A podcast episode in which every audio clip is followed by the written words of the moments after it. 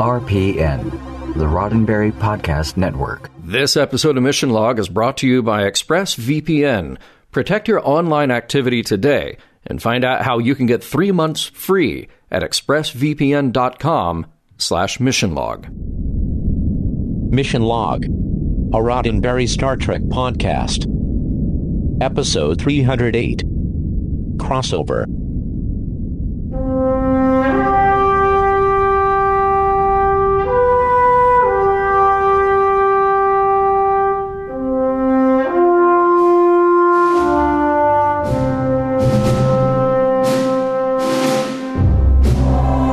Welcome into Mission Log, a Roddenberry Star Trek podcast. I'm John Champion. And I'm Ken Ray. Each week on Mission Log, we watch an episode of Star Trek, taking it apart for things and other things and seeing whether those things are things we can use today.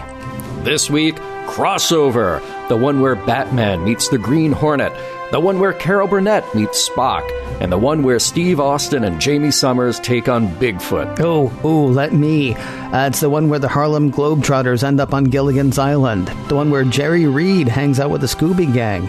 The one where Bugs and Mickey meet Roger Rabbit. All of mine are cartoons.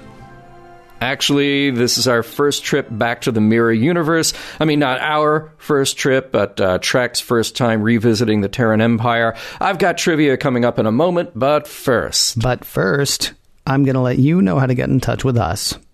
Mission Log Pod is the address to find us on Facebook, Skype, and Twitter. If you'd like to leave us a voicemail, we would love to hear your voice.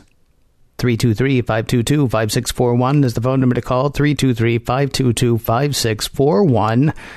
Our email address is missionlog at roddenberry.com. Our show website, including discovered documents, is at missionlogpodcast.com. And please do remember, we may use your comments on an upcoming episode of Mission Log. I laugh, John, because uh, we just got a message from Roddenberry. I, I saw that. Yeah. I saw that. That's great. So shout out to him. Yeah. What? What? Mhm. In Yeah. the meantime, I'm actually going to go read the message because I only saw that we got it. I haven't read the message, but while I'm Okay. reading that message, how about you hit people with a bit of trivia?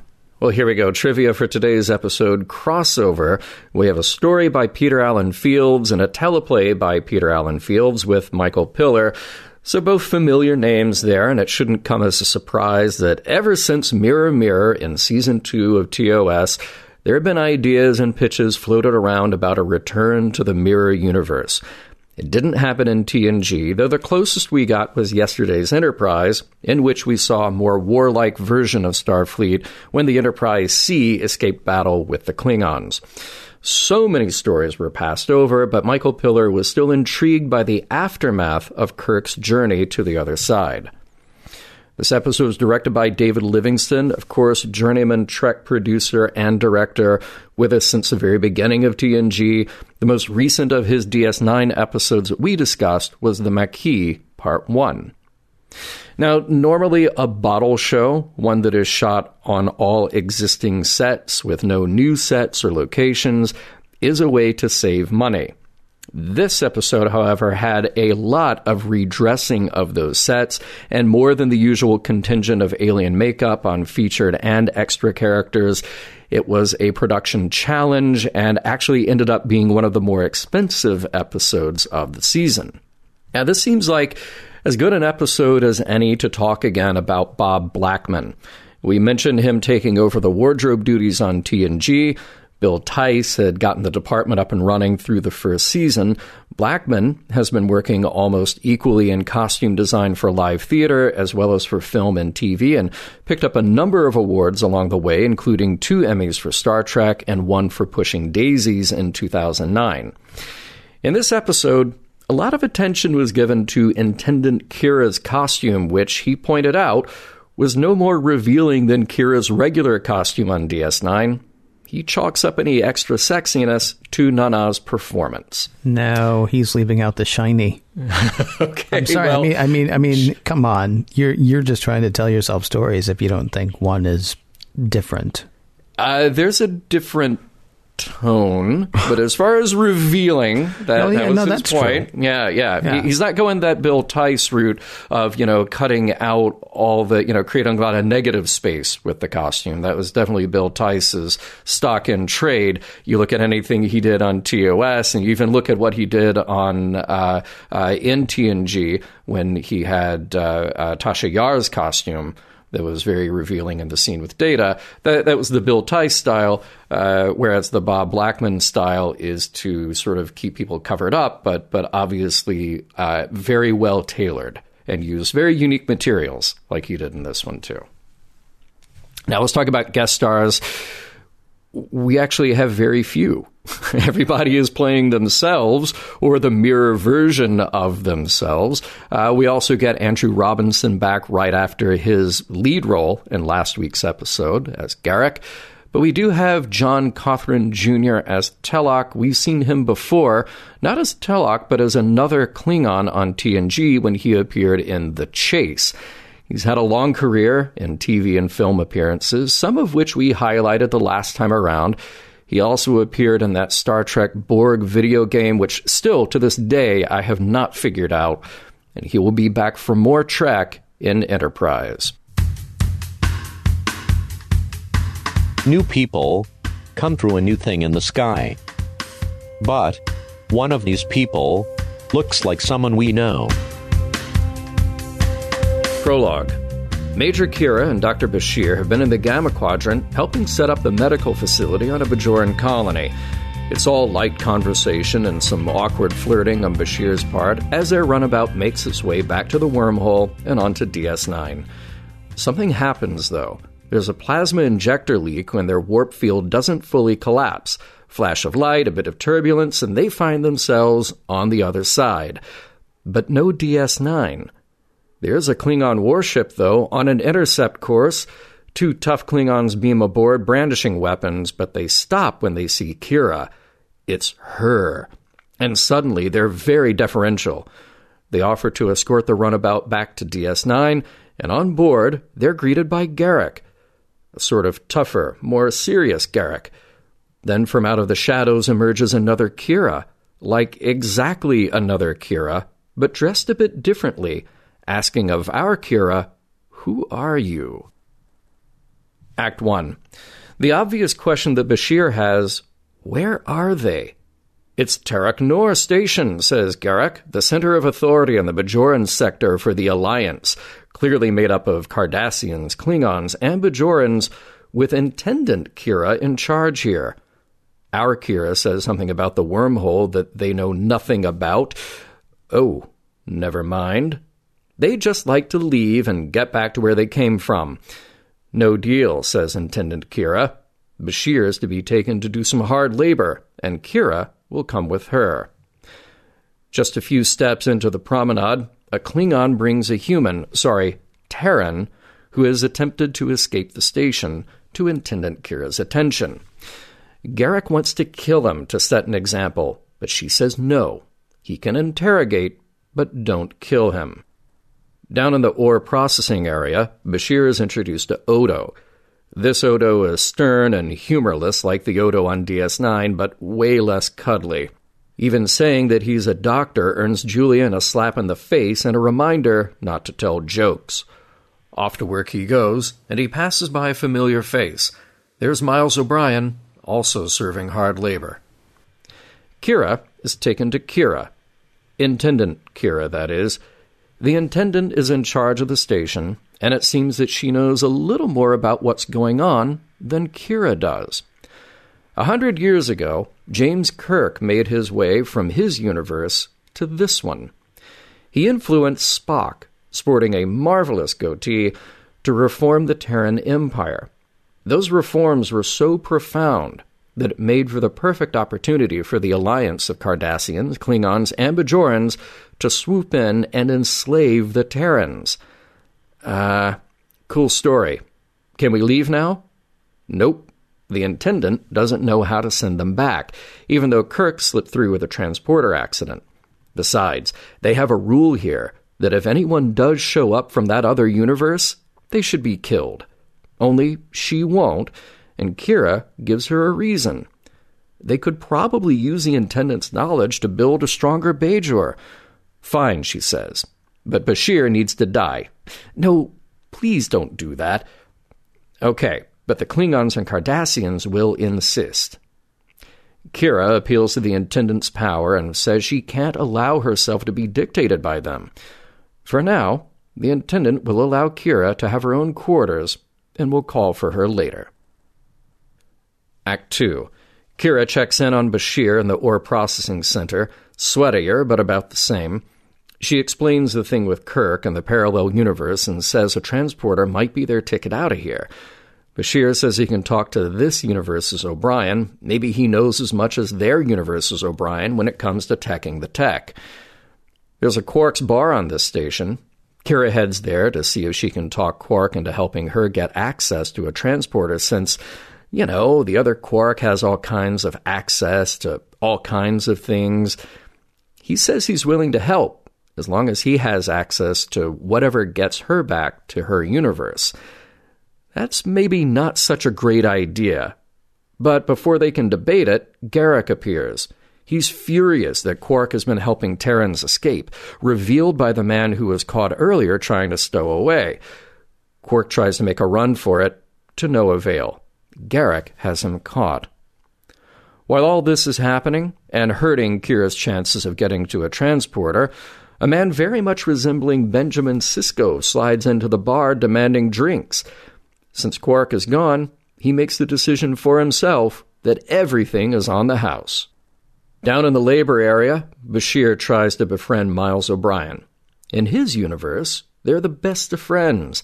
His Miles is chief of operations, and you wouldn't happen to know something about transporters too, would you? This Miles is a little put off, feeling like he's being manipulated. Then Odo shows up, telling him that he's wanted in the bar by Mr. Sisko. In this universe, Sisko is a sort of pirate, taking duties for the intendant from other ships. She likes him. He amuses her. And Sisko lets our Kira know that she amuses the intendant too. In walks Miles, or as Sisko taunts him, Smiley. Sisko needs a favor. Fix his ship. Now. He doesn't care what else he has to drop to make it happen. Then a call comes from the intendant. She wants to hear about Sisko's latest mission, from him personally, in her quarters. Act 3. The intendant has a bath, while Sisko lounges, and in walks Kira. Sisko dismisses himself, and the intendant confronts Kira about asking Quark for a transporter. Yeah, she admits it. She did so because she was looking for a way home. Wouldn't have worked anyway, the intendant says. After James Kirk has the first crossover accident, transporters were designed to uh, not send people to a parallel universe. Plus, she likes Kira, wants her to stick around. If she can't love herself, who else could? Garak enters with Quark. He confessed under interrogation to helping Terrans escape, and the intendant orders a quick, merciful death. Now, what will she and Kira wear to the little soiree she's planned for tonight? Garak is waiting for Kira in her quarters and he's got to level with her. Doesn't she get it? The intendant is in love with her, well, at least obsessed with her. She's all she talks about. She's the only one the intendant trusts. And with that said, how about maybe helping to get rid of her? The plan looks like this he gets rid of Intendant Kira sometime tonight, while our Kira takes her place. They'll say it's the new one who simply found her way home again.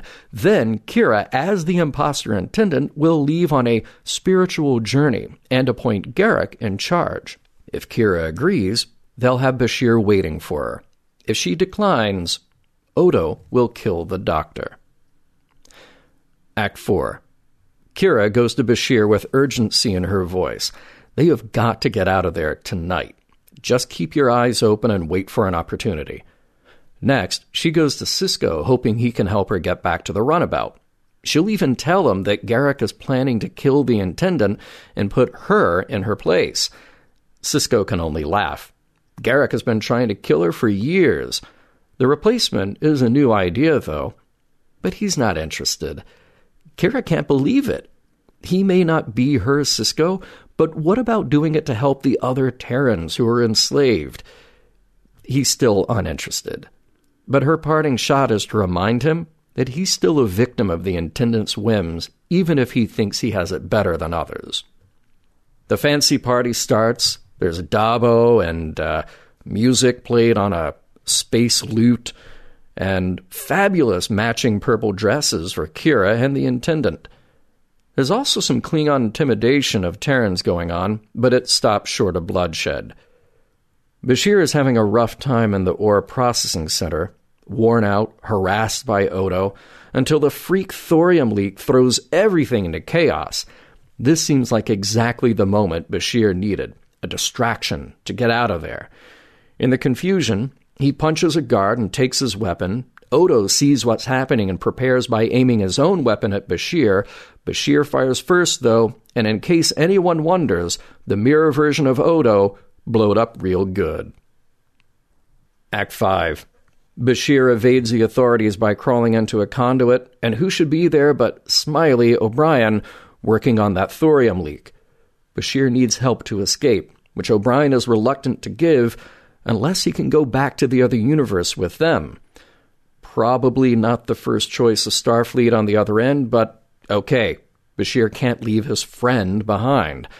Off they go down the conduits again, only to be caught by the Klingons and dragged into the bar to face Intendant Kira.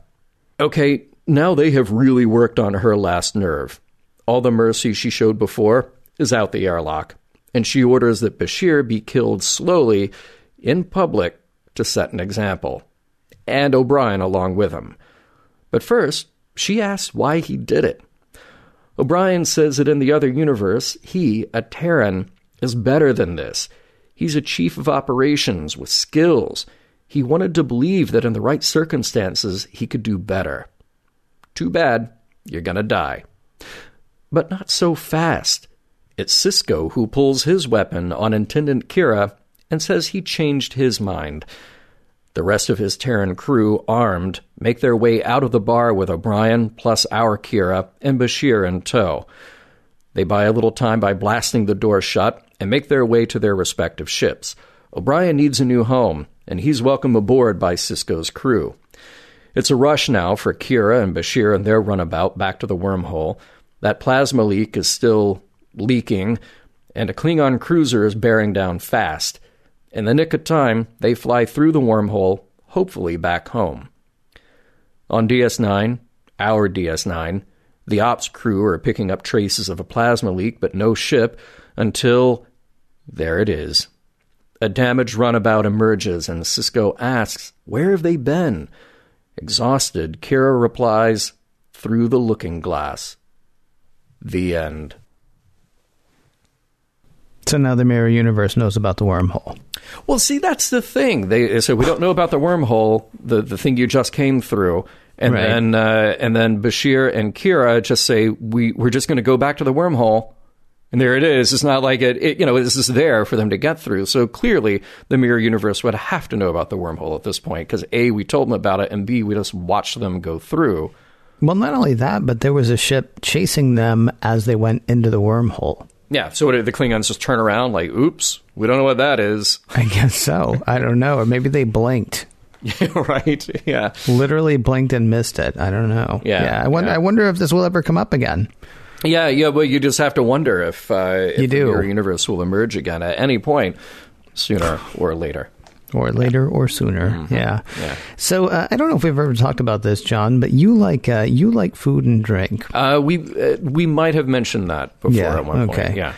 Uh, check me on this. Yeah. Mm-hmm. Uh, you're at a bar or a restaurant and you order a hot beverage, Yeah.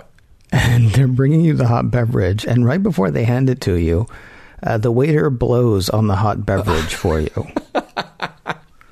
now, for me, I'm out. Yeah, I, that that yeah, I think that sounds like a safe bet. I mean, e- even even if it's somebody that I am very close to, I don't Right. want that happening. Well, not only that, but I'm not very close to Mirror that person, right? Plus, Mm-hmm. right. even though she's telling Mirror Quark that you know she and you know Prime Quark are best friends, or you know close, or even like each other, Yeah. yeah. um, they don't really. I'm just, I was, I was yeah. kind of like, I was like, when he's blowing on her drink, I'm like, wow, is she going to drink that? That's gross. That's just gross. Like, does he do that for Intendant Kira? Because still, still kind of gross. Look, I, I'm a little weirded out about the idea that uh, you know we we blow the candles out on a cake that then everybody is going to eat. Like, I, I just think you know, just sort of aim Man. aim high, and just just just aim for the candles. That never even crossed my mind. See now, now you're going to Oh. think about it every time. Well, I'm going to think about all the times I've done it before and every time I'm going to do it from now on or not.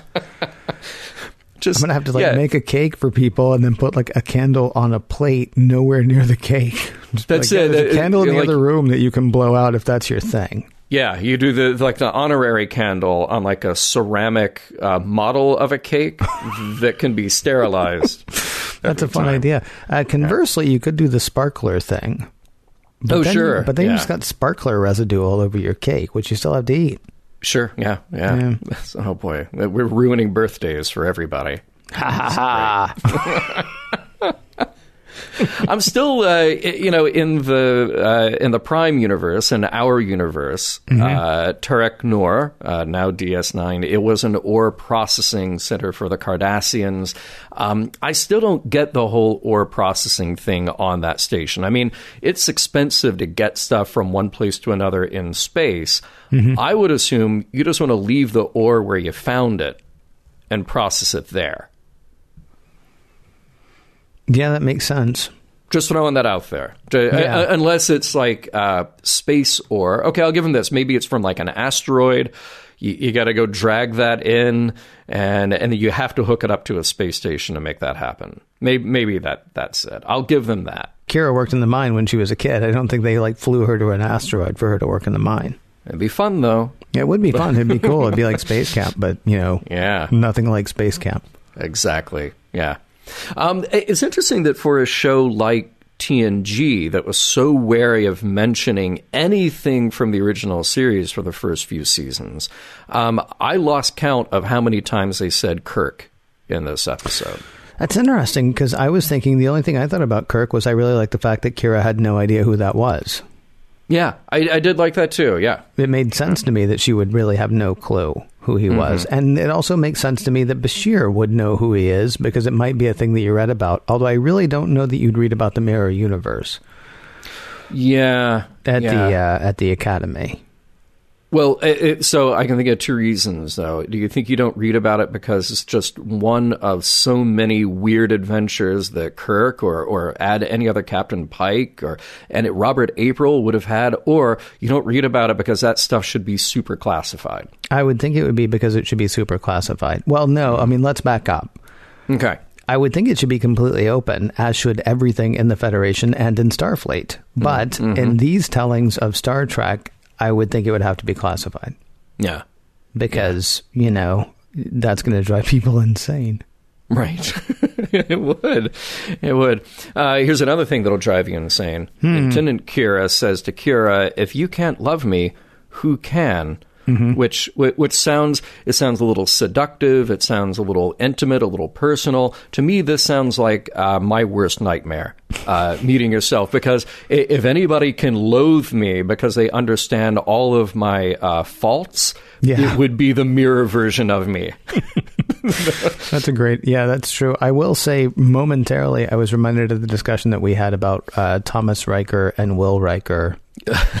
yes. Yeah, because that was a Riker Riker thing, and the Kira Kira thing. Yeah, it was. It was. There were things here that were you know, suggestive, uh, uncomfortable, maybe. Well, maybe not uncomfortable. I don't know. I don't know what your bag is.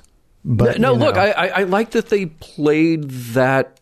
Uh, uh, Like, like straddled that very fine line. It's like I said with Garak uh, when we first met him and his first uh, uh, lunch with Bashir. There was something seductive about it, not not sexual, but just generically seductive about what was going on, and it was really cool because they they weren't hammering you with it. It was just all these layers that the actor got to play, and I thought that was really cool, and that was really cool here with Intendant uh, Kira as well. Um, uh, Bashir says to Mira O'Brien, you know, in my universe, you're married and you have a child, and I'm filling in the blanks uh, to say, look, it's just a relationship that none of us get. Look, stay here. stay, you know, just right. stay here, dude. Oh, yeah. Lord, that's kind of terrible. Yeah, yeah. Uh, include uh, other things like unfinished sentences, I guess, in a way. Mm-hmm. Um, Garak is talking to uh, Prime Kira and says, Tomorrow she will be gone. And Kira says, Gone. And Garak uh-huh. says, She will be gone. Please don't make me use some foolish euphemism. Which I wanted Kira to go, Oh, so she's actually going somewhere then? Because I thought this was a euphemism for killing. Oh, oh yeah, wait. Oh, wait, did, yeah. Okay. Did I say yeah, that wrong? Okay, yes. Don't make me use another foolish euphemism. Yeah, I'm going to kill her. I mean, I'm going to kill her. I'm going to kill her. That's that's what I was trying to say. Sorry yes, if I. Uh, it's uh, single entendre theater. Uh, I like the use of uh, Terrans or Terrans. Sometimes we'd say in this. Uh, sometimes like Klingons versus Klingons. Yes. Um, yeah, Terrans. I wonder if that was the influence of the the like the the Ferengis saying humans. They just Terrans. Some people would say it. It's kind of cool. Kinda Maybe cool. so. We're we're like halfway though to let's call the whole thing off. We are. We you are. say Terrans, I say Terrans. You say Klingons, I say Klingons. Klingons. Yeah. Yeah. You keep going. Mm-hmm. Lord. Mm-hmm. Uh, we had a, a, a, name drop here House of Duras, L- Lursa, and B'Etor, mm-hmm. who survive in, uh, in that mirror universe. So that's kind of cool. And um, uh, good for Sisko, by the way, pulling his gun on Intendant Kira at the end of the episode to save O'Brien and Bashir. He's only in a room full of Klingons and Cardassians uh, who look at Terrans as slave scum. But but yeah, they're they're just uh, look. The guy's got a gun. Better let him go this time. very very dramatic moment. Um, yeah, and, uh, and, I guess uh, like we mentioned before, we we're just waiting for the time that the uh, uh, the wormhole is now exposed to this mirror universe, and and who knows what that portends for Star Trek to come. Now that this wormhole possibly is known to people in a mirror universe. There are two other things I want to hit really quickly before we get out. Production things, not you know, not sort of big, you know, episode things.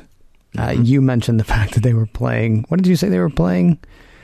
Because it sounded to me like uh, an ocarina, but uh, what what is the name? Oh, like, oh, it, it, was it was actually like a space flute, yeah, or yeah, yeah. yeah. Uh, when she comes in and says, you know, play something bright. I'm in a happy mood. Mm-hmm. How about the Legend of Zelda soundtrack? nice. How would that be? Or, you know, something that, from a you know, mid '90s video game. That'd be great. Yeah. Um, and then the other thing I wanted to mention, uh, props to that exploding Odo that you mentioned, because man, that was quite the prop. Some of you may be worried, but fear not. The head of the ore processing facility will be fine. Luckily, Someone was there with a sponge. We'll get back to crossover in a moment, but first. But first, a message from ExpressVPN. You know what's cool about today's technology, John? I don't. What's that, Ken? It makes things easy. Like I can surf the web anywhere, which means I can email anywhere, I can shop anywhere, I can bank anywhere. Super convenient. That those are all good things. That's what I like about technology. Yeah. Of course, that means I can have all sorts of information stolen anywhere as well. See, that part is not good. No, it is not. But I have protection. ExpressVPN. With ExpressVPN, the information that I send and receive stays between me and the website I'm connecting to. That means bad guys won't get sensitive information off me, and data brokers won't get more information about me to sell. Do you need to use a VPN at home? Eh, probably not for the same reasons you do at a coffee shop, but I can tell you I've been using ExpressVPN at home and my speed has not taken a hit. In fact, things I've been unable to do running previous VPNs, I have no problem doing with ExpressVPN. Protecting yourself with ExpressVPN costs less than $7 a month.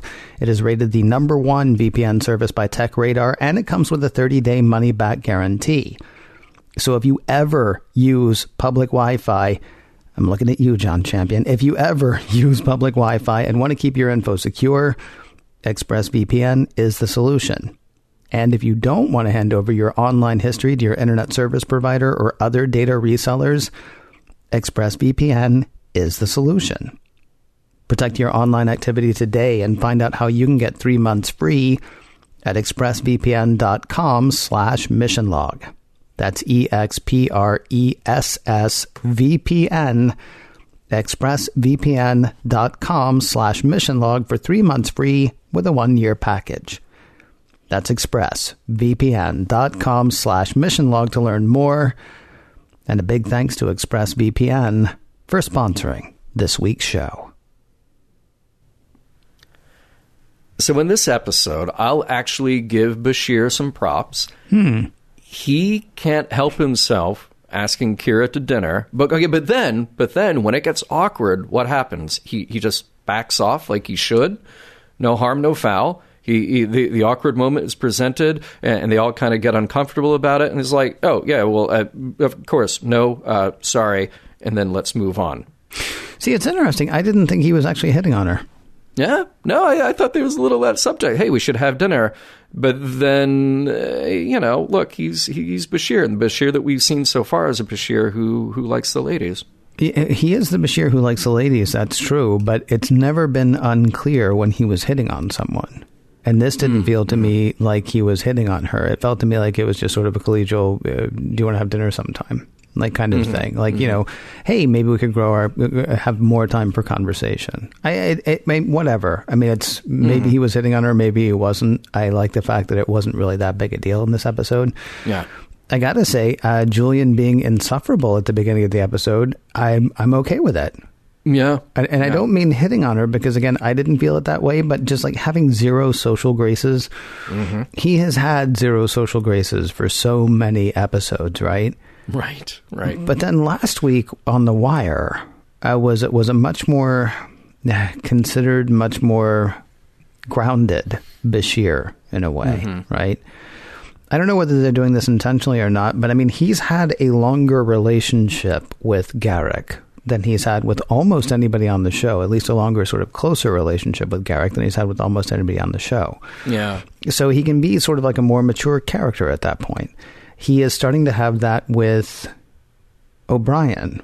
And so he can be a more mature character with him as well. If he can get past his hormone thing, he can start to have that with Dax, I think. And we really haven't seen much interaction between him and uh, and Kira. Mm-hmm. And so he's still doing that thing of like, oh, oh, uh, uh, conversation, uh, uncomfortable silence, need to fill it with everything. I don't know if this is like, you know, I don't know if this is just lazy like writing. It's like, oh, let's make Julian stupid again. Or if this is actually really considering his character and like, okay, well, there are these characters that he's comfortable with, and so he's not going to be, um, you know, as season one, episode three Julian.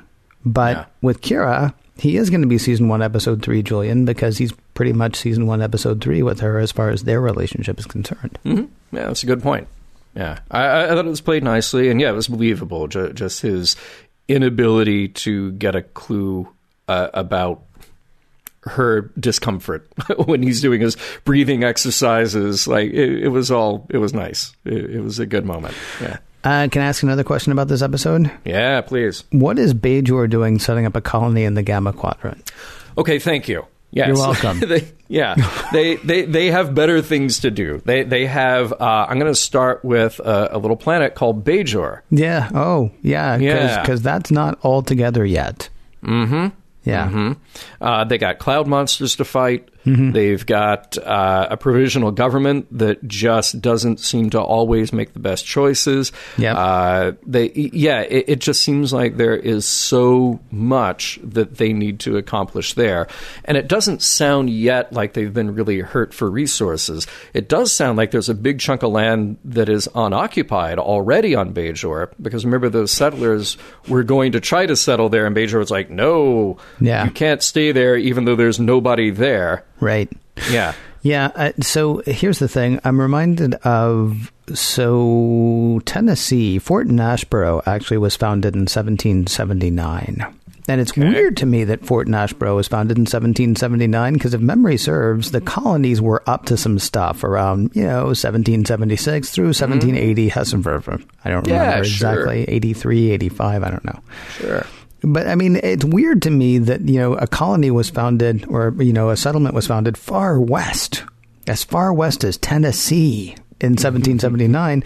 Except, of course, you've got fronts, right? You've got battle areas that you need to worry about. It makes sense. You want to send people west because then if somebody, you know, sneaks around and tries to head east from behind you, hey, you're sort of covered on that front. Yeah. Uh, so even if Bajor wanted to settle like the next nearest planet in the Alpha Quadrant, I would get it. Mm-hmm. Going to settle, uh, you know, in in the Gamma Quadrant, or going to you know to start a colony in the Gamma Quadrant, just makes no sense to me at all. Unless you're going to the wormhole to spread news of the prophets, who, by the way, are through the wormhole.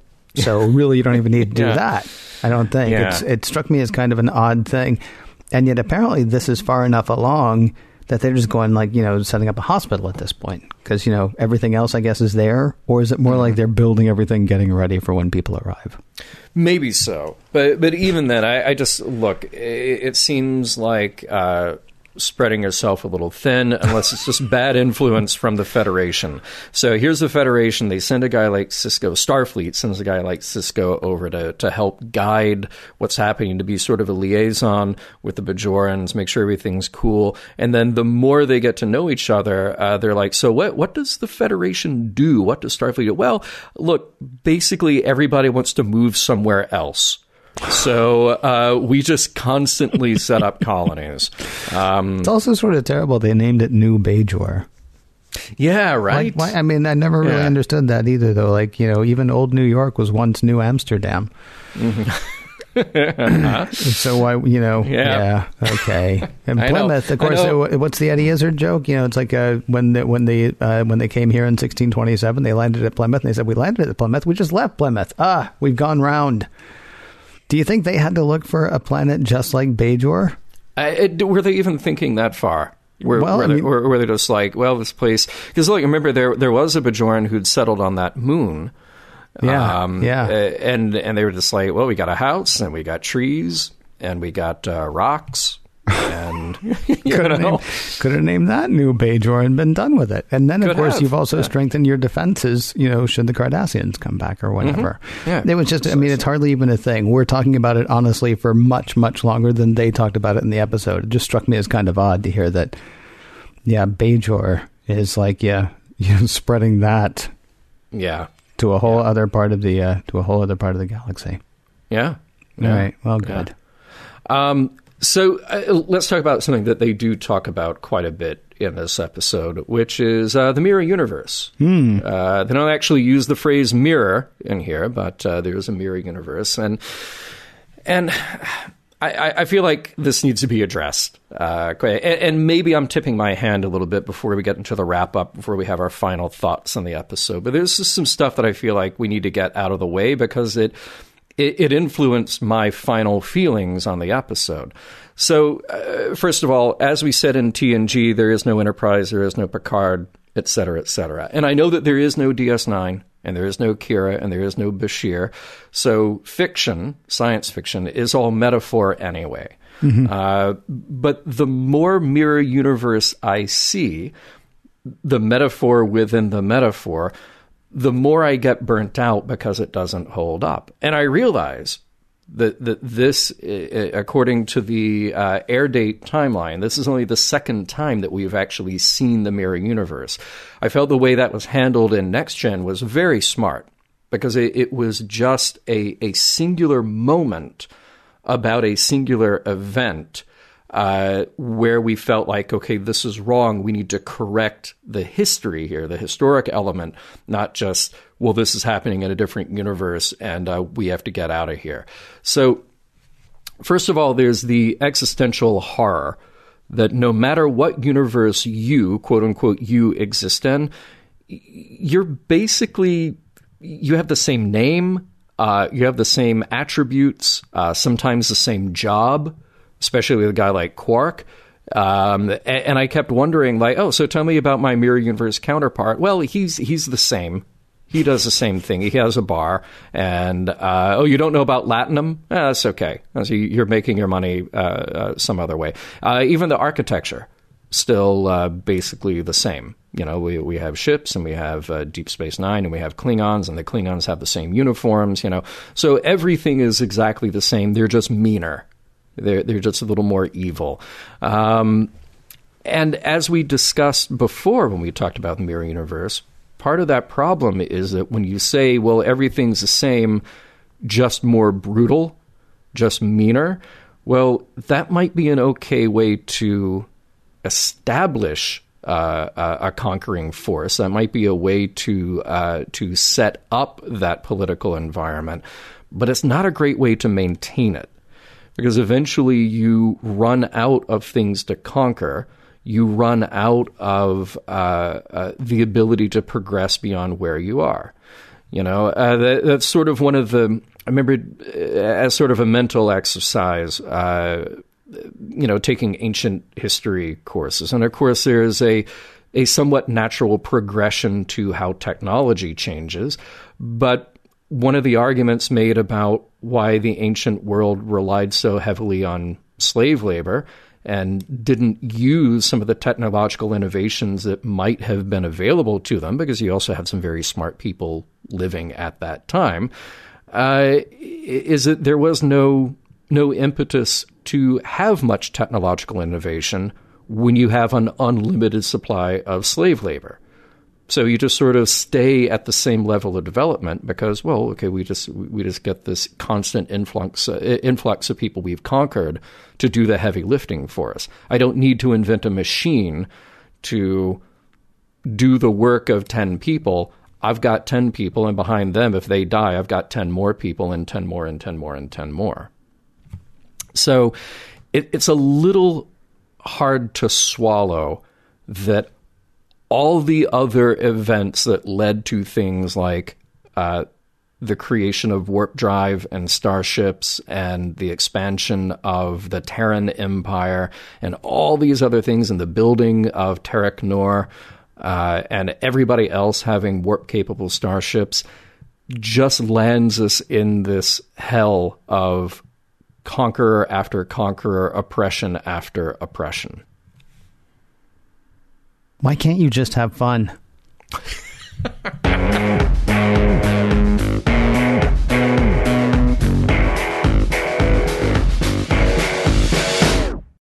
With those troublemakers from the kinder, gentler universe back to their weak side, it is time to see what damage was done in crossover.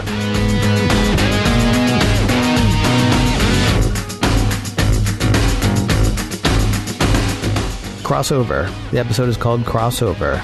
Uh, we really need to discuss this even less than we discussed The Wire last week as far as why it's called crossover. They crossed over, you see, in the mm. mirror universe and pretty much. Oh, so it, from right? like from one place to another place. Yeah, they they cross. Well, okay, same place, mm. but mm. different. Yeah. Yeah. Uh, crossover is the name of the episode. Uh, time now for the part where we talk about the messages, morals, meanings, the ideas, the ideals, talk about whether this whole thing holds up today. Uh, I'll put that question to you, Mr. Champion. Does this episode hold up as far as you're concerned? Uh, let me start with the positives. oh, you gotta okay. you gotta accentuate the positives, John. Mm-hmm. Yeah, but I'm not going to eliminate the negatives. I'm no? afraid. No, but I am going to accentuate the positives. Do I need uh, to illustrate my last remark? All right. Sorry, go ahead. Yes. Ac- accentuate the positives, won't you, please? Okay. Th- this is an extremely well produced episode. Um, uh, all the actors are terrific in this. The production design is wonderful it's fun. It breaks up the routine. Uh, so there are all these positive things about it, and it's a pretty fully fleshed out version of what's going on in the mirror version of, uh, of, of Deep Space Nine. Okay, but here's the thing: it is an extremely well produced version of a totally unnecessary episode. Hmm. Um, and and we can talk about why it's unnecessary in a moment. But but look, if we're just stopping here and we're saying, does the episode hold up? Well, I have to say that as a production, as a piece of entertainment, you asked me to just have fun, didn't you? Just have fun with this. I didn't ask sure. you to just have fun. I said, why can't you? Yeah, yeah, okay. why why can't I? Well, well, because uh, part of the job here is to pick apart and analyze Star Trek, not just say Star Trek is awesome, which it is, But looking at it on an episode by episode basis, we, we have to dig a little deeper here. Uh, fun, yes. I think everybody in it is wonderful. And I just love looking at it. I love that they changed up the camera angles. I love the changes to the station. It looks marvelous. Um, but it's an unnecessary episode. And here's why. And and if you'll uh, forgive me, I need to put on my Ken hat here for a minute. Uh, Ken, you you have unfairly uh, taken the the brunt of, of, some of our listeners who who disagree maybe with your disagreements with some of these episodes. Hmm. And um, yeah, and I, I, feel that's a little weird because well, you and I very often will land in kind of a similar place. Um, maybe our levels of enjoyment are a little bit different. But but as far as what an episode means or what an episode is trying to say, we're, we're usually not too terribly far off from each other, with some exceptions mm-hmm. in there. You know, uh, but but this is the job. The job is to pick it apart, see what makes it tick. What are the meanings, morals, messages? Here's why I have a big problem with this episode, and it's because of the message. Right now, I can only compare this episode to Mirror Mirror because that, that is the only mirror episode that we have seen until we land here in Deep Space Nine. And in Mirror Mirror, that's the episode in which Kirk tells Spock, he tells him the message of the episode. because it is part of the overall message of Star Trek, which in, this, in Mirror Mirror, it's one man can start a revolution. Spock says one man can't summon the future. No, but one man can start a revolution. In other words, one person can be the change you want to see. And Spock understands the logic of not being a hateful, barbaric, conquering force, but rather being something else. So Spock was left by Kirk, Mirror Spock was left by Kirk to work for peace. Because the good guys in our universe, in the Prime universe, knew that that's what they had to do. Always, wherever they were, whenever they were, that was their job.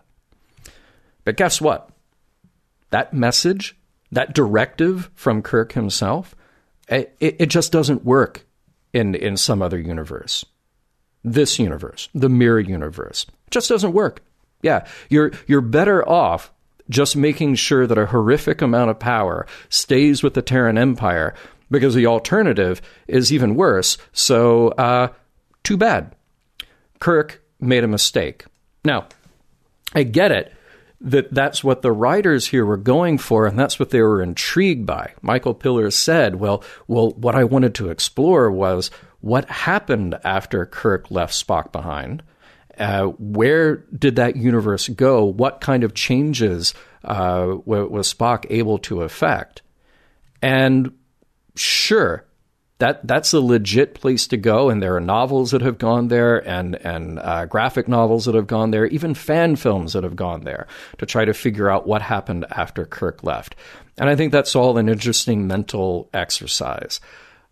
But here we are with the the first officially produced Star Trek episode as a follow up to Mirror Mirror, and it says, guess what? All those impassioned words, all those great ideals, they're not going to work because they're doomed anyway, even if you work for peace. And that's heartbreaking to me. It's depressing to me. And I, I, I feel like this diversion into this mirror universe that just happens to feature our cast of Deep Space Nine is kind of wasted not because not because I feel like we have to totally do away with the mirror universe, but it's kind of wasted because not only do we not get a new message out of this, we actually got the the anti message to what we saw before explicitly spelled out to our heroes by our heroes in the original series. Yeah. It's it's. I mean, uh, first of all, you enjoyed the production a bit more than I did. Honestly, it's well produced. It's fine, but I'm kind of bummed by sort of the reverse Wonderful Life thing. Mm-hmm. I mean, in in the timeline where uh, you know George was never born, his brother Harry wasn't there because George wasn't there to save him when he was a kid, right? Yeah. Um, to put it in the parlance of community, there are ramifications to being in the darkest timeline. But somehow here on Deep Space Nine, uh, everybody's going to end up here anyway, with the exception of Bashir and Dax for some reason. Uh, but Odo, really, Odo? I, I can't see Odo being put in any kind of power, even if he is a vindictive individual. I think the Cardassians and the Klingons would both be too paranoid to let him Yeah. live because he could turn himself into, you know, any one of those other things. They also have a hard time buying the Klingon Cardassian alliance, but yeah, Cardassian alliance, excuse me. But even if you put all of that aside, peace can happen, but it'll mess you up. right? So Kirk Yeah. says to Spock, to Alt Spock, you can do this. And Alt Spock's like, yeah, you know what? I'll think about it. And not only did Spock think about it, but he actually achieved it. And what he got as a result um, was, you know, uh, pieces for the week. Because because once the Terran Empire uh, was better than the Terran Empire knew it could be, well, that just left it open to the uh, to the Cardassians and the Klingons, and that's Yeah. I mean that's that is that is Star Trek refuting Star Trek, Yeah. and and and you know, I'm I'm I'm glad you're enjoying it. Yeah, I, again, I, I was entertained by this episode. It, it mm-hmm. was just fun to watch because it's different, because the actors get to really chew the scenery in a way they haven't done before. Yeah. That's cool. That's cool. And that's part of what I liked about the original Mirror Mirror. where It was, yeah, we get to give our actors a break and see them just go totally off the rails as, as something else. And that, that was fun to watch. I think there's a little bit of a problem here, though, that, you know, the original series, we cut a lot of slack for doing things like showing up on the Nazi planet or showing up on a planet that's an exact mirror copy of Earth, uh, but it's overrun by kids who are all dying of this terrible disease that kills anybody past the age of puberty. Like, we, we cut them certain slack because w- we feel like TOS is a little more of this literary science fiction. It, it, it's this anthology show where things don't have to add up perfectly. It's a little more uh, comic booky in a way. When we get to Next Generation, and now everything that has come after Next Generation, particularly DS9, where we're saying this is serious, this is a fully fleshed out universe where things have consequence then it's harder to slip in an episode like this that, as I've said before about the mirror problem, where it's a metaphor inside a metaphor. And to me, that's just a, a, a it's a literary tool you visit once to make a point, to, to tell this story, and, and leave us on the high note of our hero Kirk saying, Oh, you can do better than this. Think of the logic of peace that's the message to the audience in 1967. Hopefully, a message that would resonate in the decades since then to say it, it is far better for all of you and a far more logical choice to decide that you're going to put all this effort into making the world and by extension the galaxy a better place for everybody. And Spock gets it. Spock is supposed to represent the logical part of our brains. It says, yeah, that, that is actually a better way to go. Um, and he apparently actually spreads that message. Mm-hmm. Not only does Spock get it, everybody in the Terran Empire gets it. Yeah.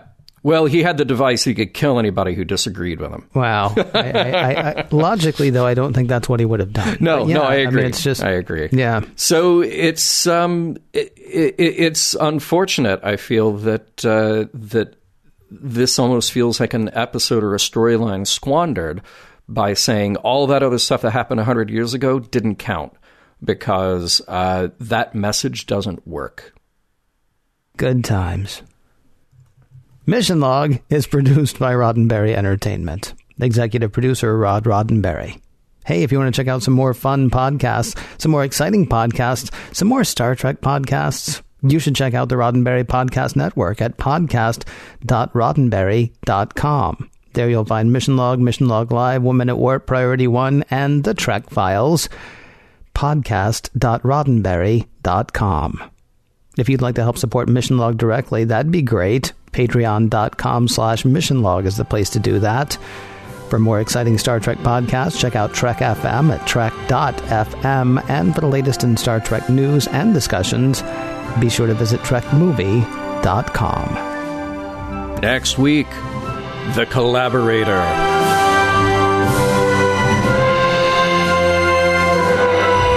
Some of the music for Mission Log provided by Warp 11, online at warp11.com, and from the album Messages by Key Theory, free to download at keytheory.com.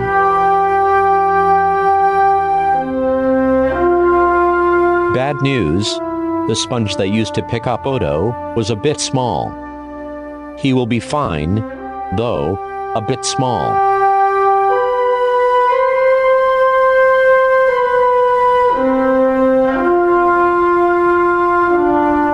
Back to work.